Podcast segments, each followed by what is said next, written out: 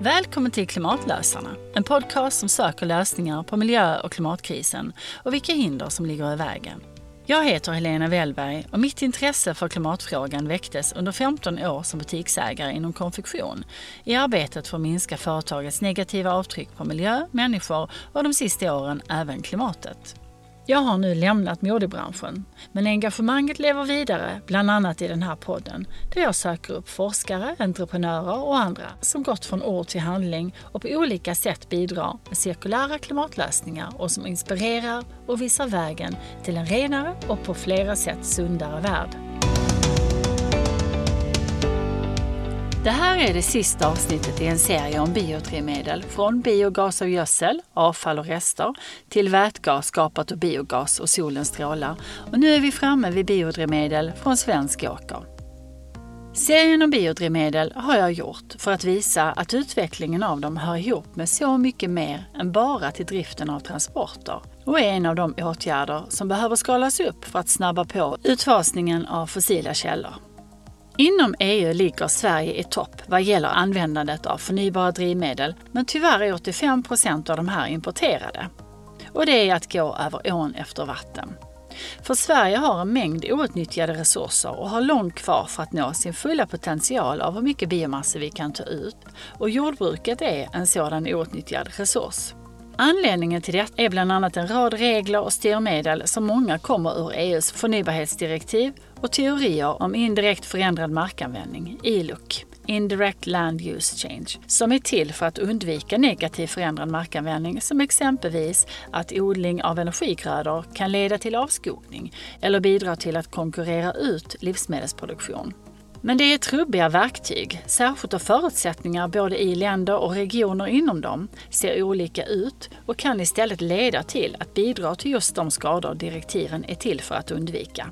Exempelvis kan mer skog stå kvar om jordbruket bjuds in att komplettera den med biomassa till klimatomställande resurser som till exempel papper, byggmaterial, textilier och förnybara drivmedel. Men istället har EU varit en stor importör av material till exempelvis biodrivmedel, vilket de facto inneburit att värdefull skog avverkats och mark förstörts i andra delar av världen medan jordbruket inom unionen behöver åtgärder för att vända dystra uträkningar som visar att 20 miljoner hektar jordbruksmark inom EU riskerar försvinna mellan 2015 och 2030, bland annat på grund av olönsamhet.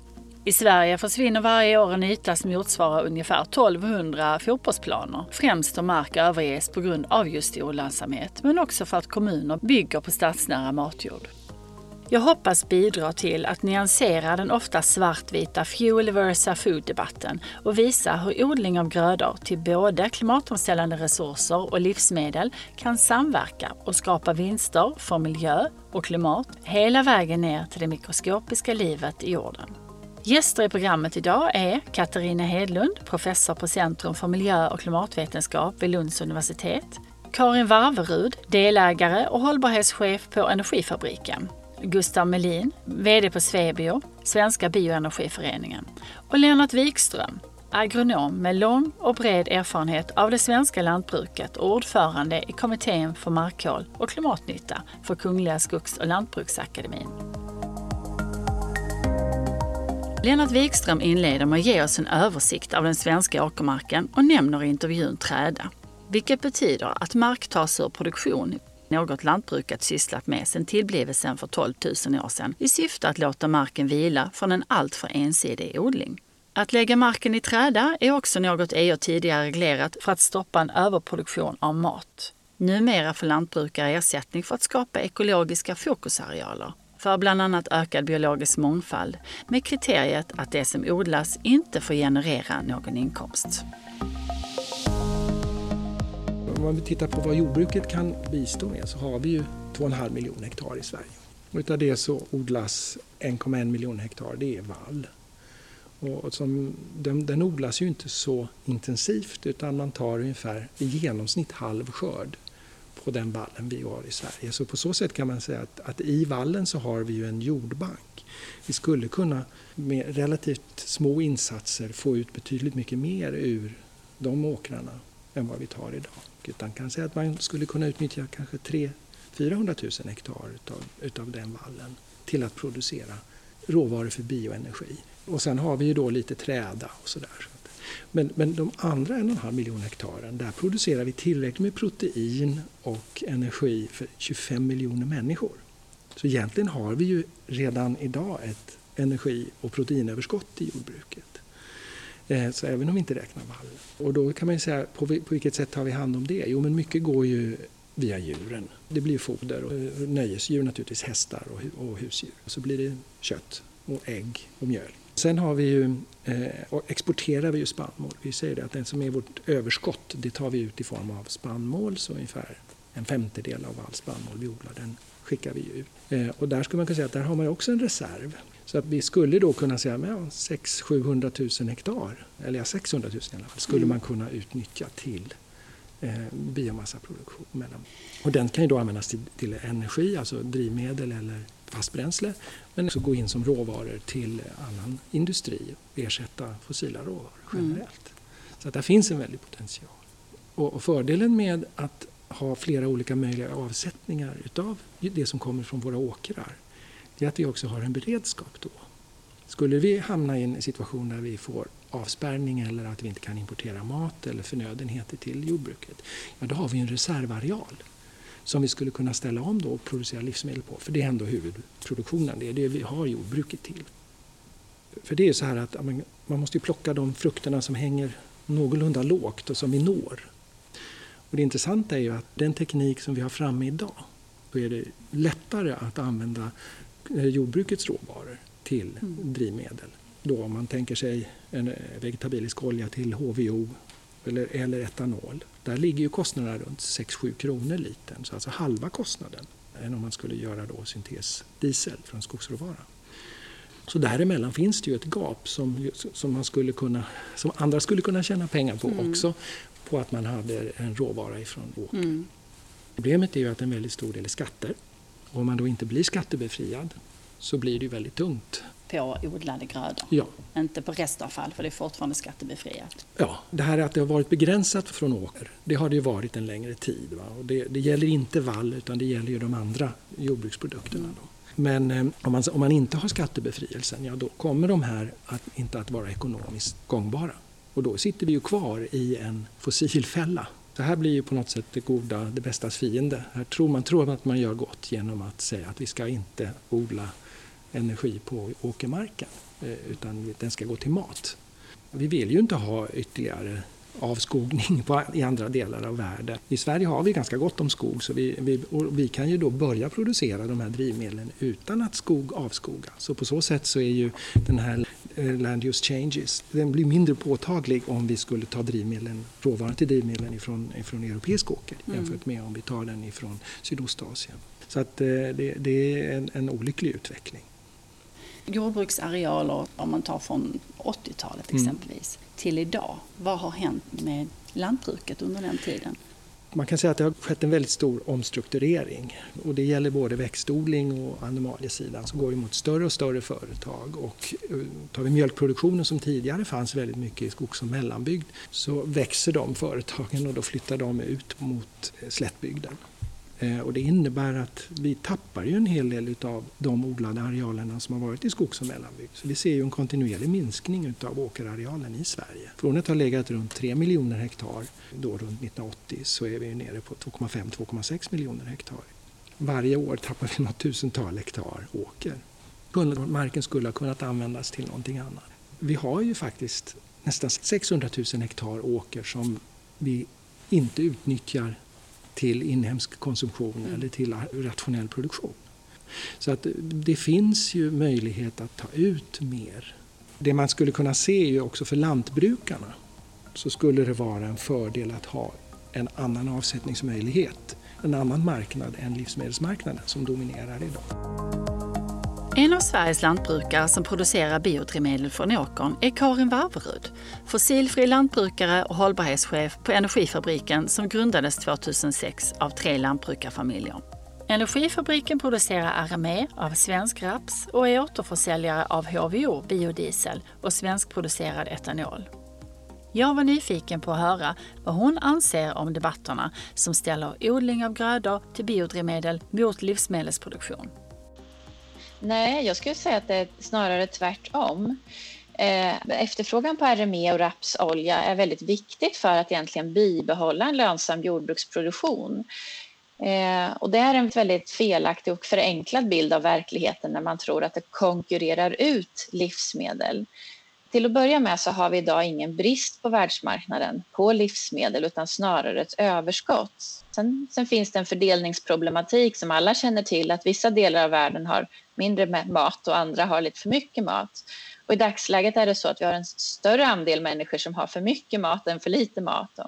Men tittar man till exempel på det svenska jordbruket så är det väldigt viktigt att bibehålla jordbrukets lönsamhet för att också kunna trygga en livsmedelsförsörjning. Men vi ska ju se till att jordbruket kan ju bidra med mycket mer än bara livsmedel. Vi kan bidra med energi och med material till exempel, olika komponenter. Och där är till exempel raps en gröda som är väldigt viktig för jordbruksekonomin. Den ger många goda effekter. Den är lönsam att odla, vilket naturligtvis är viktigt. Och den är väldigt viktig för växtföljden. Om du odlar raps så får du till exempel högre veteskörd. Eh, och det finns ju många grödor som har den här effekten att de ger positiva effekter på efterföljande gröda. Men de ska också vara lönsamma i sig och där är ju efterfrågan på raps väldigt viktig för att den ska vara lönsam. Så att genom att efterfrågan på raps är hög så är det intressant att odla raps, eh, vilket ger bonuseffekter på hela växtodlingen. Då, är, då får vi högre veteskördar och det är lönsamt att odla våran jord. Och från svenskt perspektiv är det absolut det viktigaste. Det största hotet mot livsmedelsproduktion eller att produktionen flyttar till andra länder, det är ju att det inte är lönsamt att odla. Och Sverige är ett land med, med höga lönekostnader och så vidare, så naturligtvis så behöver vi en hög efterfrågan och bra priser på våra jordbruksprodukter för att kunna odla de här.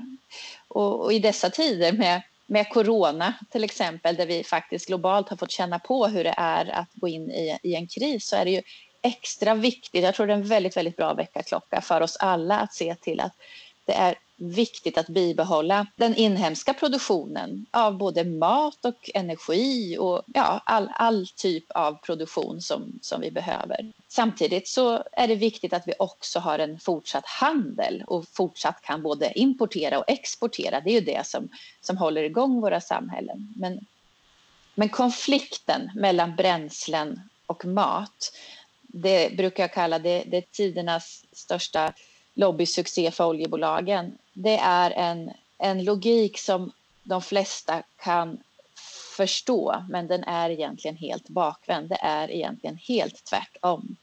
Eh, raps för biodrivmedel blir en, en motor i växtodlingen. Vad tycker du om de politiska insatserna som har gjorts för att stimulera den inhemska produktionen av biodrivmedel? Då? Man kan säga att de är både är bra och dåliga. Vi har i Sverige haft egentligen väldigt goda spelregler om vi ser till de stora penseldragen under lång tid. Eh, den möjlighet vi har i Sverige att kunna använda rena biodrivmedel som idag är skattebefriade. Vi har också extremt ambitiösa mål både för transportsektorn och för eh, Sverige som nation, det vill säga för ett mål till 2030 om att transportsektorn ska minska sina utsläpp med 70 procent jämfört med 2010. Och 2045 ska Sverige vara noll nettoutsläppare av växthusgaser. Det är höga och ambitiösa mål som naturligtvis har stimulerat både en, en stor användning eh, av biodrivmedel i landet och eh, som också naturligtvis har varit grunden för hela vårt företags eh, bildande och, och produktion och så vidare. Men på vägen har det också varit ganska mycket småtrassel och många gånger så hänvisar man till olika EU-regler och olika regelverk som finns inom EU som då begränsar Sveriges ambition. Och där har vi fortfarande utmaningar i att ha ordentligt långsiktiga spelregler, det vill säga att vi har för kort horisont hela tiden det finns hela tiden olika typer av hot som slår emot, mot vår bransch och det är ju en, en stark broms för att öka produktionen, bygga ut, investera till exempel. Eh, så att jag skulle vilja säga att det har varit en hel del bra politik, men det finns för mycket snubbeltrådar på vägen som bromsar eh, utvecklingen. Det skulle kunna gå snabbare. Tror du inte att man skulle kunna uppnå de här målen mycket fortare än 2045? I de här målen så krävs det ju en väldigt, väldigt stor mental omställning. Däremot skulle jag vilja säga att den mentala omställningen ser vi i samhället nu och, och, jag kan tycka att bara den här podden och ditt engagemang är ett väldigt tydligt exempel på det engagemanget. Och då tror jag att när man har utformat de här regelverken så har man underskattat den tiden det tar att faktiskt påverka människor mentalt. Och det, det är ju bara människor som är våra företag och våra kommuner också. Att när vi kommer så här långt att människor förstår och vill engagera sig och vill förändra, då driver det på utvecklingen mycket, mycket snabbare. Och det gör ju att vi kommer behöva ha kvar de här stimulanserna, den här möjligheten att använda rena biodrivmedel till exempel, för att det är ju nu det händer. Vi har ju hållit på jättelänge nu med tvingande krav och det har varit first adopters och early adopters som har använt bränslena och, och, gjort det på ett föredömligt sätt och varit föregångare. Men nu ser vi att det börjar komma den stora massan. Nu börjar allt fler se poängen med att använda förnybara bränslen som ett av många verktyg att minska sin klimatpåverkan. Så den utvecklingen tycker jag är väldigt positiv och det är den som också är svår att förutspå. Hur snabbt kan det gå? För när vi börjar engagera oss Eh, det är inte bara bränslena som kommer lösa 2045-målet, utan det är så otroligt mycket mer. Eh, men när vi ser det personliga engagemanget hos allt fler, då, då tror jag ju att det finns potential att lösa det. En del av de hinder som Karin berättar om styrks av många företag i biodrivmedelsbranschen, från biogas till etanol. Och Gustav Melin, VD på Svebio, Svenska bioenergiföreningen, är välbekant med många av de motgångar som ibland kan komma från lite oväntat håll. Gustav börjar med att förklara vad reduktionsplikten är och varför den inte är ett optimalt verktyg för att främja biodrivmedelsbranschen. Ett problem nu är ju att den inte höjs. Den höjs ju väldigt lite så att biodrivmedelsanvändningen har ju inte ökat sedan vi införde den vid halvårsskiftet 2018. Här är det ju ett system där man ska göra en reduktion av utsläppen och så ska man räkna ut hur mycket utsläpp som varje liter står för. Och det där förändras ju över tid. Om man lyckas samla ihop mer biodrivmedel som kommer från eh, avfall eller frityroljor och sådär, då har ju det lägre utsläppssiffror än om man har en odlad eh, rapsdiesel till exempel. Eftersom avfallsoljorna får ju börja räkna på noll när de hämtas vid restaurangen. Så det blir ganska låga utsläpp då. Så då gynnas ju de och då kan man ju samla in det i hela världen och eh, ta till den svenska marknaden och eh, få ett lägre utsläpp i beräkningen. Man kan ha färre antal liter för att åstadkomma åstadkomma samma reduktion. Vilket är ett ganska dåligt system om inte kvoten höjs ordentligt. Och det gör den alltså inte. Det som jag tycker är det sämsta med reduktionspliktssystemet är att det missgynnar eh, grödor som faktiskt behövs, och även skogsråvara. Då. Eh, de typerna av produkter de missgynnas i det här systemet och de behövs ju verkligen för att klara det här uppdraget. Det är alltid bättre att man jobbar mer med generella styrmedel, alltså som koldioxidskatt och olika avgifter på utsläpp som är oönskade. Om man gör det så gynnar man ju alla lösningar och inte bara den lösningen som politikerna tror är bäst just nu. Mm. Så det är, liksom, det är, det är fel att lägga massa särskilda stöd till elbilar i olika lösningar utan elbilarna ska ju konkurrera på samma villkor som andra lösningar. Då, då blir det mycket bättre helt enkelt. Mm. Men just med utsläpp och så, så har det ju länge från år till år som har sagt nästa år så ska vi få ursprungs och klimatmärkning vid pumpen. Och sen har det skjutits upp. Men ändå så har ju det här förnybarhetsdirektivet har ju stora krav på biodrivmedel, att man ska redovisa ursprungsland och vilket, vilket klimatavtryck man, eh, man skapar och så vidare. Men detsamma finns inte för fossila bränslen. Nej, precis. Det finns en, en stor orättvisa där. Hela tiden. Eh, alltså det är oerhört mycket högre redovisningskrav på förnybara bränslen än på fossila bränslen. Men det är ju miljörörelsen som har drivit det att det ska vara så. De har ju inte särskilt höga krav på de fossila bränslena utan eh, eller vill ju att det ska vara höga krav på biodrivmedel. Det är stor skillnad om det är skifferolja eller om det är från kärrsand eller eh, vilken typ av gas som man har utvunnit detta, eller landet och vilka konflikter som kan ha skapats på grund av oljan. Och att det här har fallit under radarn, att man ställer krav på de aktörerna men inte på Kina. Det är väl allra tydligast i Holland där miljörörelsen är starkast och eh, har drivit på även inom EU. Vi har ju till exempel Bas Eickhout som i EU-parlamentet har varit en av de allra mest offensiva från miljörörelsen. Eh, han är holländare och eh, i Holland är ju nu det land i Europa som har störst andel fossil energi. 92 procent av deras energi är fossil. Så de är sämst i EU på det och det beror ju på att eh, holländska politiker och företag har låtit miljörörelsen i Holland vara med och utforma politiken och då har det blivit så. Då har det blivit bra för de fossila drivmedlen eftersom man har försökt stoppa många andra förnybara energislag. Om man börjar med att eh, öka andelen bioraffinaderier eh, och industrier som tar hand om de här biogrödorna eller grödor överhuvudtaget för att göra det biodrivmedel, att det kan uppstå en massa andra synergieffekter, alltså nya produkter, nya användningsområden, nya material. Det är en fantastisk eh, möjlighet för bioekonomin. I Sverige så har vi ju bolaget Sunpine och de gör ju diesel av råolja från tall så det blir en talldiesel. Men de har ju också investerat i den fabriken för att eh, plocka ut eh, hartser, lim, steroler.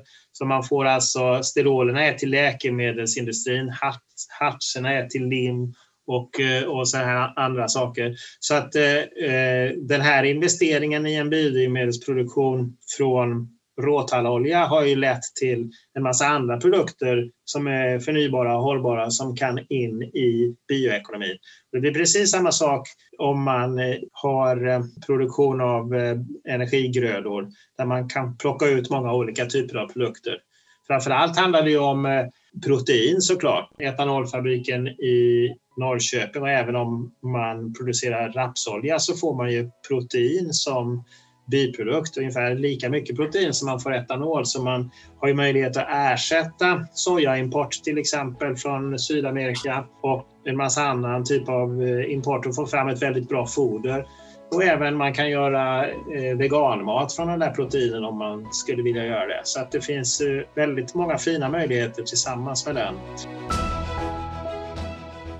Världens matjord binder och lagrar mer kol än atmosfären och skogen tillsammans. Och den globala klimatpanelen IPCC pekar också ut inbindning av kol i jordbruksmark som en av de viktigaste och absolut mest kostnadseffektiva åtgärderna för negativa utsläpp. Men världens matjordar förstörs och försvinner i en allt snabbare takt, främst på grund av ett ohållbart industrijordbruk. Hur grödor med djupa och breda rotsystem kan medverka till att förhindra detta ska vi ta reda på genom att ta oss en bit ner i åkerjorden tillsammans med Katarina Hedlund, professor på Centrum för miljö och klimatvetenskap på Lunds universitet och en av forskarna bakom rapporten Växtföljders påverkan på inlagring av organiskt kol i jordbruksmark. Katarina Hedlund studerar biologisk mångfald hos markorganismer och hur lantbruket kan arbeta för att binda mer kol i marken med förbättrad jordhälsa och ökad ekonomisk avkastning. Katarina berättar här hur man får en jord att må bra. Den ska ha hög biologisk aktivitet.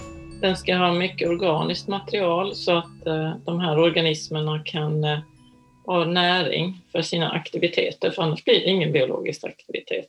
Och det här ger oss en rad funktioner, som att vi får näring till växterna. Det ger aggregatstruktur som gör att vatten rinner ner till rötterna. Det gör också att vatten tas upp om det regnar för mycket. Vi får bättre skördar. Vad är grundorsakerna till att jord förstörs eller försvagas? I vår forskning har vi sett att om man bearbetar med plogning så har det väldigt stor effekt på mängden markorganismer och diversiteten av dem. Men den mesta biologiska aktiviteten finns mellan 0 och 10-15 centimeter kanske. Men när man plogar så vänder man upp och ner på jorden.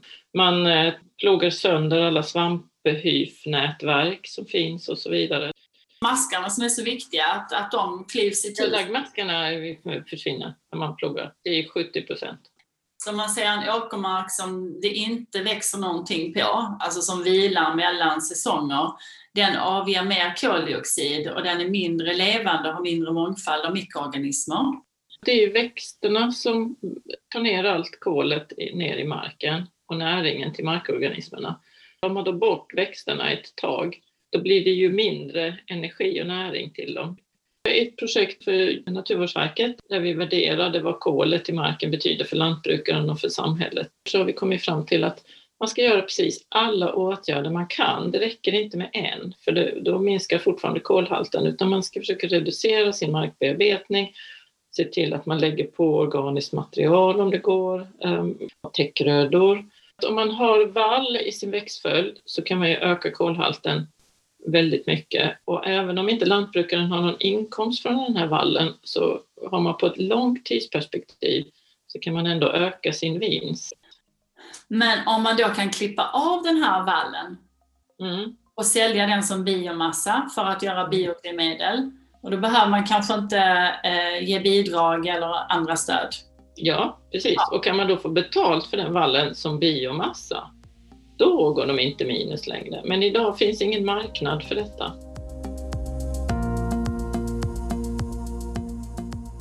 Jag hoppas med min serie om biodrivmedel har visat hur värdefulla de är från ett mer holistiskt perspektiv än bara för det faktum att produktion och användandet av förnybara drivmedel bidrar till att minska utsläppen av klimatgaser. Att förbättra förutsättningarna för Sverige att skapa sina egna biodrivmedel är samtidigt att skapa förutsättningar för en cirkulär bioekonomi. För vill vi på allvar fasa ut fossila källor måste vi ersätta användningen av råoljan till en mängd olika applikationer i vår vardag. I stort som smått är vi omgivna av petroleumbaserade material i förpackningar, hudkräm, i vinylgolvet eller vägen du kör på. Och många av de här materialen gjorda av råoljan har redan börjat ersättas av förnybara alternativ som sett dagens ljus i ett labb på ett bioraffinaderi för biodrivmedelsproduktion.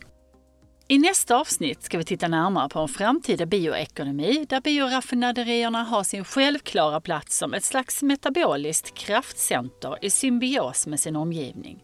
Mats Eklund, professor i miljöteknik, berättar bland annat om hur bioraffinaderierna kan bli en länk för hållbara samspel mellan mänskliga aktiviteter, miljö och klimat. Och så lyssnar vi på Monica Normark, chef för Sekab e-technology, där hon utvecklar tekniklösningar för en biobaserad ekonomi med fokus på användningen av socker och lignin från skogs och grödobaserad råvara. Tack till alla medverkande och till dig som lyssnat.